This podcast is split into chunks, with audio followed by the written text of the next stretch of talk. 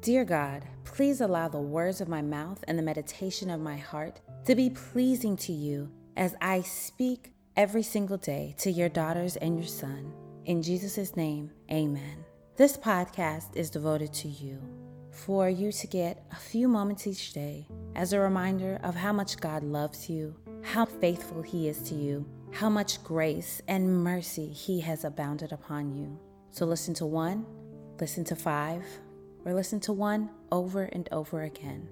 Take the time every day to commit to hearing your love letter from God.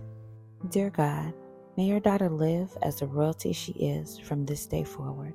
Let her words and actions be a reflection of you as she brings light into darkness. In Jesus' name, amen. If you keep quiet at a time like this, deliverance and relief for the Jews will arise from some other place, but you and your relatives will die. Who knows if perhaps you were made queen for such a time as this? Esther 4, verses 14. Beloved daughter, I've anointed you with words that can bring light into darkness. You are royalty, just like Queen Esther. But it's not a crown that sets you apart, it's your heart for me. The way that you live and act as my royal daughter represents me to others. I've given you a message of salvation for those who are lost. I've given you access to my throne so that you can come to me in prayer.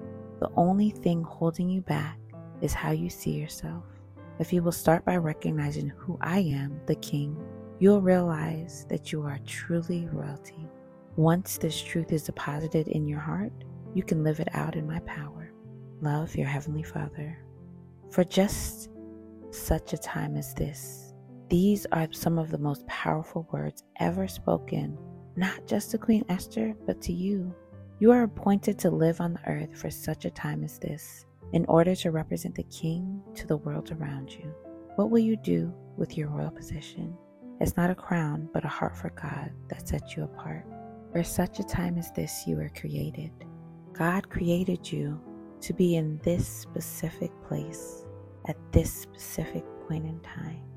He knitted you in your mother's womb. He created you you are royalty in His mind. When you look in the mirror, you should see royalty. You should say, I am a queen in the eyes of my Father. I see beauty. I see peace. I see wholeness. I see everything that God has told me, all of the truths that He has spoken to me. That's what I see. And just like Queen Esther, who was made a queen for just a time as this, you too, my sister, have been made a queen for just a time as this. Your presence, your love, the things that you have within you, God wants to use those to bring more people to his kingdom, to show how he works. Think about the things that you've been through, the hard patches in life, but you still show up and you still smile and you still have peace within your heart because God brought you through all of those things. And He wants you to use your testimony to help further His kingdom. So remember, your heart is what sets you apart. When somebody says, straighten your crown, stand up strong in front of God, you can say, My heart is already straight, and God sees me as His perfect child. So remember, you and only you were created for such a time as this.